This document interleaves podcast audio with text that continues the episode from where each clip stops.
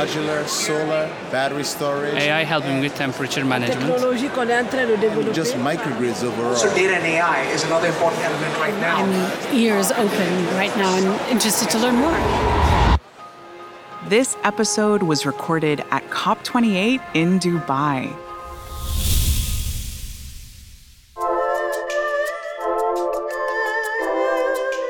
What does it really look like to build a sustainable future for the global majority? We are on a mission to find out. I'm Marilyn Waite. And I'm Andrew Chang. And this is the Global South Climate Tech Podcast, where we unearth innovations that are redefining what's possible for an ecologically and socially just economy. For the global majority.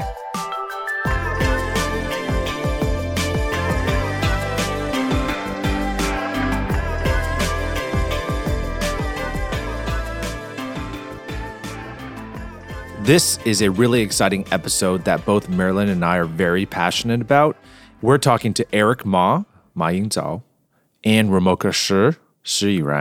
Both are founders of WeCarbon, a China based tech firm that offers a carbon data platform to assist compliance, disclosure, and value creation for green certification, financing, energy management, and carbon assets. We talk not only about them as entrepreneurs, but we really jumped to the macro level of what role does voluntary carbon markets play in the wider energy transition? We also talk about all of these regulations that are helping climate action in the global south, specifically in China as well. And we don't shy away from the aspects of the ecosystem that also need improving and that could really help, including the, climate financing part. Eric and Remoca are clear experts in delivering carbon expertise to their clients and to the world. Very excited that they exist, that they created this new company after starting Shanghai Climate Week. But I don't want to give too much to our audience yet. We just have to hear from Eric and Remoca themselves. Let's dive in.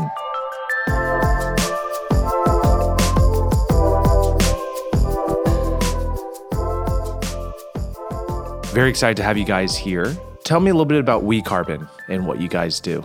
WeCarbon is a, a integrated solution provider for carbon management and ESG. We start WeCarbon at 2022, but actually the three of our founders have met a long time ago at first, we were starting a social influence or social impact platform, which has already been released last year called Shanghai Climate Week. So we are actually first start want to do something very impactful to the society and to the world. Uh, but actually, after that, we find each other's capabilities and specialties really aligned. So like we founded WeCarbon. WeCarbon has two subsidiaries, one focusing on consulting, which is mainly around helping listed companies and also SOEs and so on in the transformation of their ESG practices. And the other is around technology. We have a lot of technical products, including WeCarbon Cloud, our main product to manage the data and processes related to energy and carbon emission. And also, we have some like CBAM tools and uh, our AI platform for certification and reporting and so on. So basically, this is how WeCarbon has been funded and uh, our main businesses. That's very exciting. So it started with Shanghai Climate Week, and that's uh, sort of a perfect time for what's happening now, which is COP28. Yes. And I know there was a number of climate weeks leading up to yes. COP28. There was MENA Climate Week. There was uh, Latin America Climate Week and Asia Climate Week and Shanghai Climate Week. And it's exciting that you guys are part of this journey. So, what is it that you guys hope to achieve uh, at this year's COP28 in Dubai? There are multiple missions we are trying to achieve here. First, as the New Energy Nexus uh, Climate Tech Accelerator member, actually, we are very proud to be a part of the community using this networking opportunity to meet our peers and to understand how climate activists around the world are doing, and also to try to understand how we can, whether the technology and uh, our technology, our business model can be improved or can refer to uh, any other leading practices in the world. So basically, this is our part of the community. And also in COP28, we are holding a release event in the China Pavilion. Uh, As a side event of Shanghai Climate Week, I want to use this opportunity to broadcast our ideas, especially on the like younger generations climate related awareness. And in this afternoon, Remoca also will share a gift to His Highness the Sheikh of the Sharjah Emirate. So basically, that is a part of our gratitude to the event and to the support of all the uh, government of UAE and so on. Great. I don't think I've ever said that word, His Highness. I don't know if I could do it. Just it. want to be official, maybe. Okay, so you mentioned, Eric, listed companies. You Yeah. serve listed companies and state owned enterprises or Yes. SOEs. In China, we have three stock exchanges now traditionally, Shanghai, Shenzhen, and very recently, the establishment of a Beijing stock exchange. What are these stock exchanges requiring in terms of climate disclosure or carbon disclosure? And what about for the state owned enterprises that are not listed? Is there a unit that is supporting climate disclosure among those companies? Yeah, actually, there is. Among China's listed companies or stock exchanges, Hong Kong is the earliest in adopting TCFD disclosure requirement or guidances. Shanghai and Shenzhen are actively doing that. Currently, there are several regulations made by these two stock exchanges, mainly around uh, disclosing certain key aspect or key metrics related to ESG. For example, in the certain key sectors, including chemicals and manufacturing and so on, there are disclosure requirements related to the metrics. And also the listed companies are encouraged to generate and release the ESG reports, and that is on the listed like exchange side. And for the state-owned companies, the SASAC, which is the State Administration of State-Owned Companies. So basically, the SASAC is has a committee founded in 2021 called the Social Responsibility Bureau, 社会责任局, uh, which is the main administrative office for the country's SOEs in conducting the social responsibilities and also ESG related issues. Thank you. I forgot all about Hong Kong. I think they were, definitely were the, the, the pioneers in bringing a lot of the sustainability oriented disclosure. So I know that, for example, in Shanghai and Shenzhen stock exchanges, there has been a requirement to disclose scope one, two emissions, maybe even scope three eventually. But we were waiting on MEE, so the Ministry of Ecology and Environment, to release specific guidance. Has that come out yet, or are we still waiting? MEES has received uh, many regulations this year, mainly around the carbon market. For example, like last month, the MEE released the new rules and regulations around uh, the CCER, which is the China Certified Emission Reduction. uh, It's a carbon credit in China's voluntary carbon market. So the rules and regulations have been clearer this year, and also there are four new methodologies released as a milestone to restart China's voluntary market. This is the part that get the most attention this year. There are also other regulations released by MEE, including the compulsory disclosure of carbon emission and also the CEA, which is a carbon quota system in the electricity sector to make the quota tradable across the country in electricity related carbon reductions. And just for our listeners, I want to provide that acronym again for SASAC. It's the State Owned Asset Supervision and Administration Commission of the State Council. There you go. Very long, but that is the entity that is supervising the very numerous and powerful state owned companies in China. Yes, exactly. These regulations that are being put out around MEE, can you tell me what is the intended impact?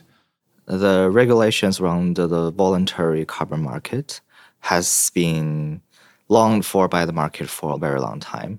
So basically, China needs a voluntary market. Uh, What's a voluntary market? so, like for carbon market, there are two types of carbon market. One is a voluntary carbon market. It means when you voluntarily do something to reduce the carbon emission, you will be granted a carbon credit. And the other is the compulsory mandatory carbon market, where you are granted quotas or you are granted certain kind of like carbon assets and you must meet the requirement of the quota, for example, in the electricity sector in China. So the voluntary market is considered one of the most important ways to reduce the carbon emission because it provides incentive to various social departments to move the value from the carbon emitters to carbon savers or carbon sinks. So basically, this is the core logic of this. So in China, uh, as the Paris Agreement implies, there must be a, a voluntary carbon market, and this is how China has conducted and implemented its national DRC, and also to make the economic logic of the carbon emission, the 双碳, the dual carbon, the carbon peak and carbon neutrality national strategy implemented. Okay, I'm going to lean into this a bit because it is super controversial, carbon markets in general, right? So yeah. the experience in Europe has been a failure. um, in terms of actually reducing carbon emissions and the experience at the subnational level in the United States, so the California, for example, yeah. market, it has been successful in California at creating a pool of capital that then can be used for climate solutions. But in terms of actually concretely reducing greenhouse gas emissions, we have no evidence of that. Are you on the optimistic side that the Chinese voluntary carbon market will somehow not follow the trend and actually reduce emissions? What are your thoughts in general about the future of carbon markets in China, but also elsewhere, and the ability that they have to actually concretely reduce greenhouse gases? For sure, we are optimistic. Remoca and I had a speech in Tsinghua University about how carbon market can accelerate the transition of net zero. So basically, the transition of net zero should not be done only by advocates or governments' actions, so on. It is should be done with a let's call a economic cycle. First of all, you do something that reduce the carbon emission, and then you get rewarded. So such event or such action has a higher ROI, and then there is a bigger market there, and also the capital will uh, find it profitable to invest in such kind of behavior or such kind of business activities. So using this cycle, we will end up with a green economy that is not only good for the environment, but also economically sustainable. So the voluntary carbon market is a very important part of it. We also have been developing some voluntary market assets. One was number 331 of the Fortune 500 company, which is the province-owned energy company called Shanxi Coal and Chemical Group. So we help them develop a forestry carbon sink products and assets, and also such assets has been distributed and allocated to the uh, local villagers and the local workers who plant that, those trees and also to their staff. So basically, this is not only good for the environment, not only it, it is profitable, but also it creates a very good social engagement to let everyone participate in this kind of activities. So let's stay on that theme for a bit. How do you approach JEDI or justice, equity, diversity, inclusion. In the Chinese context, we would often talk about common prosperity or shared yeah. prosperity, gongtong fuyu. Yes. How is that integrated into your work with your clients? This is a very important issue related to the net zero transition. This transition is not only a transition that should happen like in the government, but also should arise the awareness in the general public. So this has already been a principle in our client engagement. For example, with the state-owned company, we help them develop the carbon asset following the CCER China Certified Emission Reduction methodology to help them develop a voluntary carbon asset in forestry carbon sink. But that is not the end. In many cases, this is the end of our service, like to deliver this asset to help them issue this asset in the Beijing Green Exchange and then to get a profit back. We also work with them in doing a lot of things related to where the forests are situated, uh, the county level governments and uh, the people in the rural areas. We also propose to have a like science education class in the schools and primary and middle schools in those rural areas to let them aware what are the like the dual carbon national strategy and like what is the voluntary market and how the trees they plant can become the carbon asset and also we are distributing those assets to this general public as well. So basically, by doing that, we can say we not only created value, we distributed great value and make sure the value is not only be earned by those large enterprises, but also like be a like good wildfire for the general public. So just besides we serve the maybe China SOEs, so we also serve the listed companies, especially the companies in the Hong Kong exchange. We write a lot of ESG report for them to meet their uh, regulations and requirement from exchange. But also we have a lot of exercises and ESG practice to uh, influence their behaviors. No matter it's just like the corporate social responsibility behavior behaviors and also for the management knowledge inside of the company because a lot of companies think okay we want to do something good we want to do the corporate responsibility things we just only donate money. So what we do is we combine the knowledge of ESG which is environment social and governance inside of their management uh, model. So they, they can just embed the ESG, this kind of knowledge into their main products and services, and also relates to their clients. So that's the reason why, from one kind of the ESG report and to the end, we can also help our clients really serve the world and make the world better.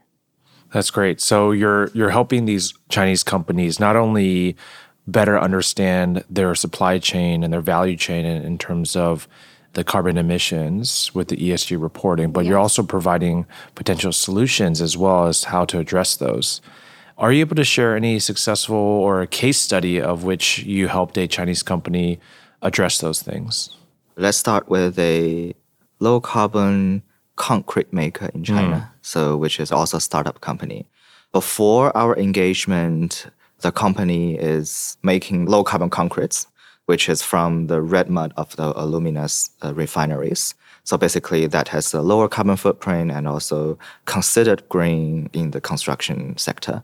So basically, before engagement, they are already in the green sector or green related industry, but has not been aware how such kind of green advantage can take effect. So basically, we start with the ESG report, just as Remoca said, and then we help them build a management framework and also the data management system to help them track the ESG related metrics and targets. So basically, through this journey, we also help them discover how they can convert the green related value to economic value. For example, we assisted them in acquiring the green loans in their new plants. With the Act Green, the green business activity has been recognized by the bank. And then, following the standards and regulations, they are granted a green loan with a longer tenor and also lower interest rate. So right. that is how we convert the green value to the economic value. That's really impactful. Getting access to these green loans and financing at a low interest rate without this climate finance is very difficult to actually deploy, especially with as these are manufacturing plants. That's true. That it's very high cost. I love how deep we're getting into the technology. And maybe I'd like to talk a little bit about your story as an entrepreneur. You said you, you started a social organization uh, before this Shanghai Climate Week, but you know maybe I'd love to hear from you, Remoca, of your journey to here. Where did you grow up, and how did you come to work in this field, and uh, why are you so passionate about it? Yeah, for sure. Thanks for your question. And before WeCarbon, actually, I graduated from Columbia University's School of International and Public Affairs with my focus on international finance, economic policy, and also the energy and environment. So all the guys, you can see why I get involved into the ESG topics and climate topics. I started to get involved into making a lot of industry leading standards, especially for the international organizations, governments, especially for Fed government, and also for a lot of industry associations. And besides of it, I get um, actively participate in a lot of climate related events. And also because I think I want to extend my passion about ESG and climate into the philosophy and also the social activities. That's the reason why I came to establish the Shanghai Climate Week Youth Council. Uh, it's, it's kind of part of Shanghai Climate Week. We focus on rallying the young people worldwide, including China ones, to promote the knowledge about the sustainable development, biodiversity, and also international collaboration. That's very exciting. Tell me more about some of the youth work because youth empowerment around climate is mm-hmm. such a major topic. It's, it's one of the thematics at COP. Tell me a little bit more about some of that work, some of the activities that you do, and any trends that you're seeing among youth in terms of being part of the major movement that's happening. Mm-hmm. A sustainable future is not only to implement some technology and a lot of policies. The most important thing is involving and empowering a lot of younger generations because a lot of bright minds they can do a lot of activity things to really get involved in addressing climate changes. And also for these days, we hold a lot of forums and also some interesting art festivals to maybe involve a lot of ESG information into the masterpieces and to uh, use the content, the power of content, the power of art to disseminate the importance of ESG and also the importance to addressing the climate challenges. Amazing. So, as the WeCarbon founding team, what is your biggest challenge right now?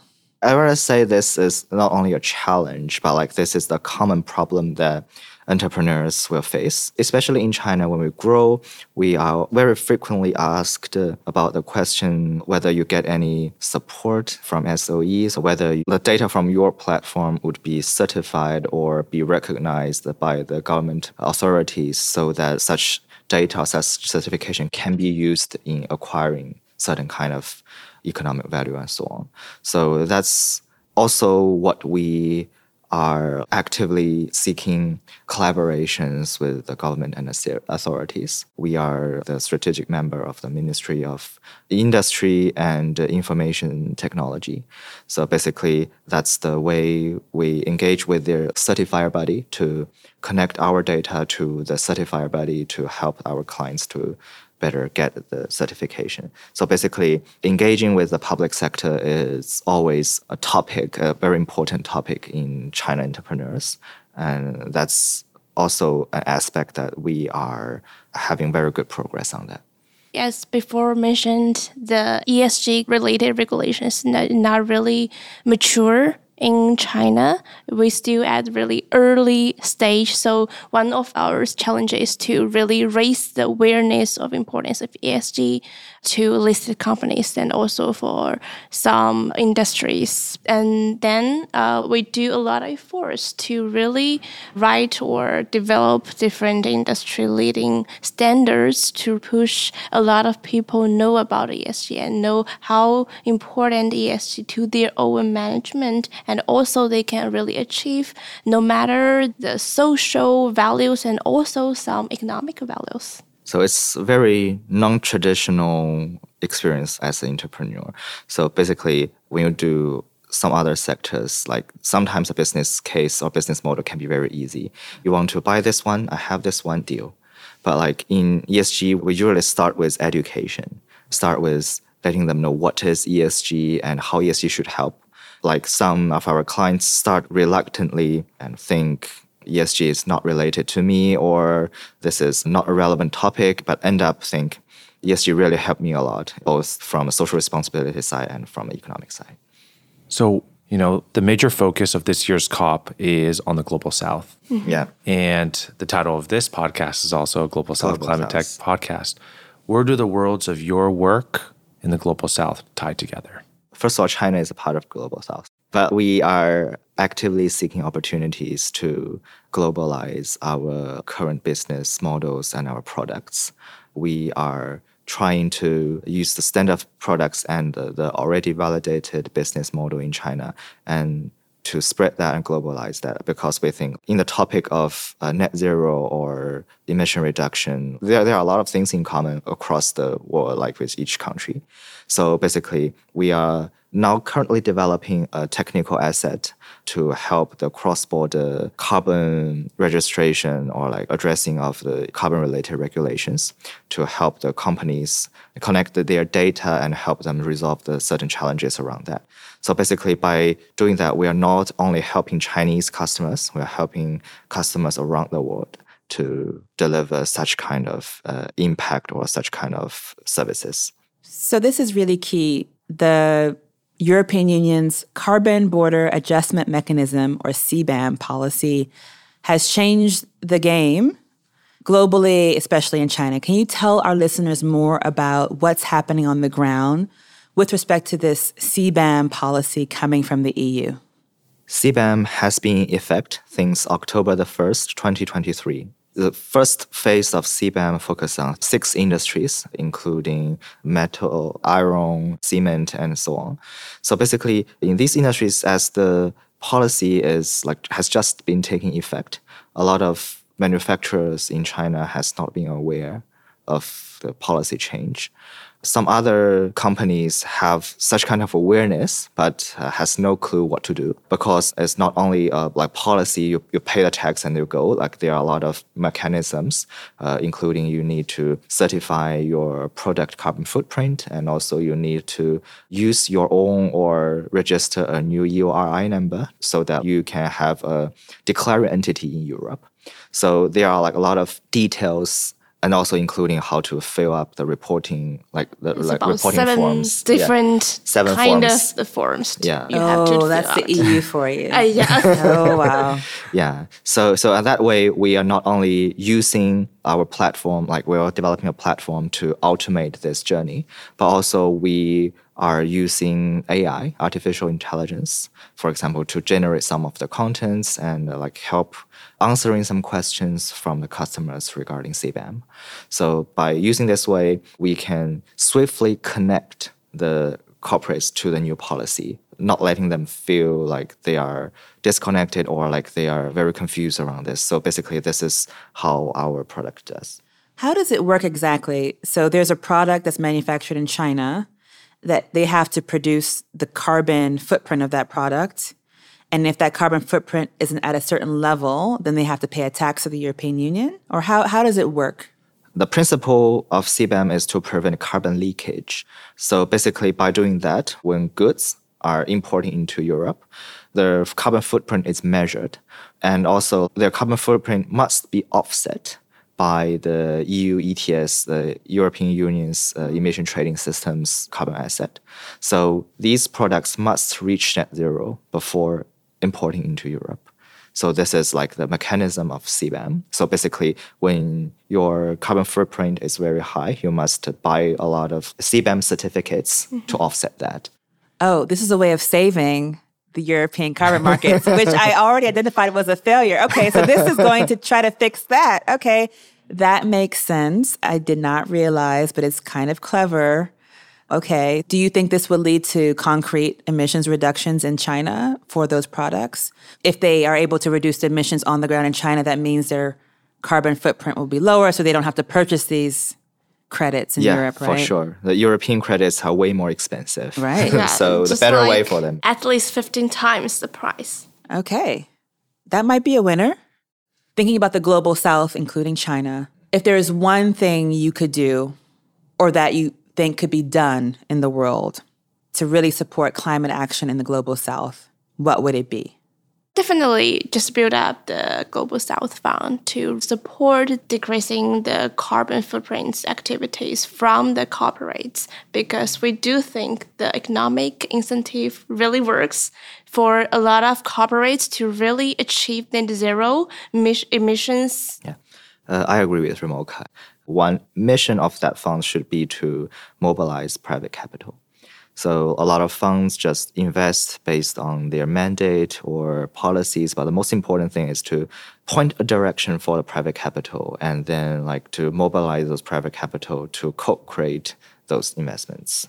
Uh, especially the most important thing is just like really embed the ESG metrics into the consideration of investment decisions. I think this is really important because when we really serve a lot of the investment corporations, we don't think they really do a good job at involving the ESG metrics into their investment decisions. That's the reason why we see not a lot of money mobilize the social capital.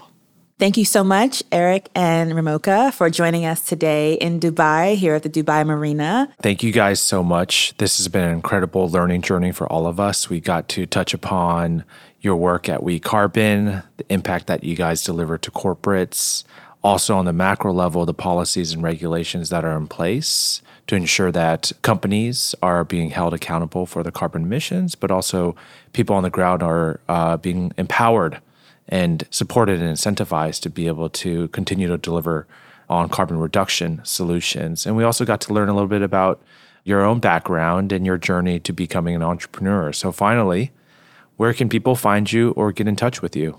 Uh, it's kind of two ways. First of ways is our email. Our official email is info at wecarbon.com.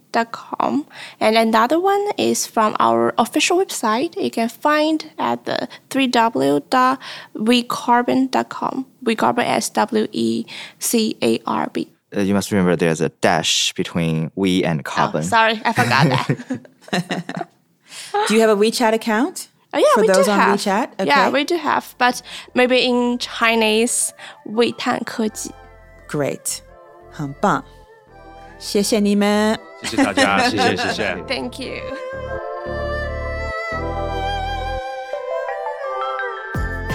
For those interested in learning more about the Global South Climate Tech podcast and the organizations behind it, please check out www.gsclimatetech.com. The Global South Climate Tech podcast is produced by FRQNCY Media. This episode was recorded on site at COP28 in Dubai. Our executive producer is Michelle Corey. Our sound designer, field engineer, and editor is Claire Bidigary Curtis.